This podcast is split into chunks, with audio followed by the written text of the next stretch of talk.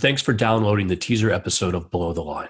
My name is Robert Skidmore, but when I worked in Hollywood as an assistant director, everyone knew me as Skid. That was from 1998 to 2006. I'm currently living in Washington, D.C., and while I've only done a little film work in the years since, most recently I spent some time working on Veep when they were shooting in Baltimore. It is something I miss. Not so much the actual working on set, because that can be a real grind, but the camaraderie that comes from working in that environment.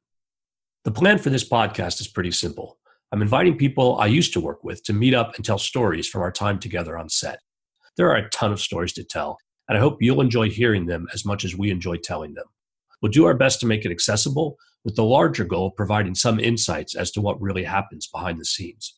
Each podcast will be organized around a specific film, television show, or some other theme relevant to working in Hollywood. I've targeted September 18th for our official launch, and I'm planning to drop a handful of episodes out the gate so everyone can see what we're about. After that, I'm planning to release one episode a week. Getting this far has been a real team effort, and some special thanks are in order. First, Curtis Fye is responsible for our music. I brought him just the barest idea of what I wanted, and he made it a reality. Similarly, John Wan took my ramblings about an Iwo Jima film crew and created a logo that is actually better than what I saw in my head. I'll definitely be putting that on a t shirt. Of course, the podcast wouldn't be happening at all without my former crewmates, and I'm grateful to everyone who has participated. And crewmates that haven't heard from me yet, drop me a note and we'll catch up.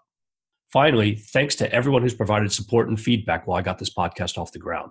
And if any listeners have feedback going forward, I'd love to hear it.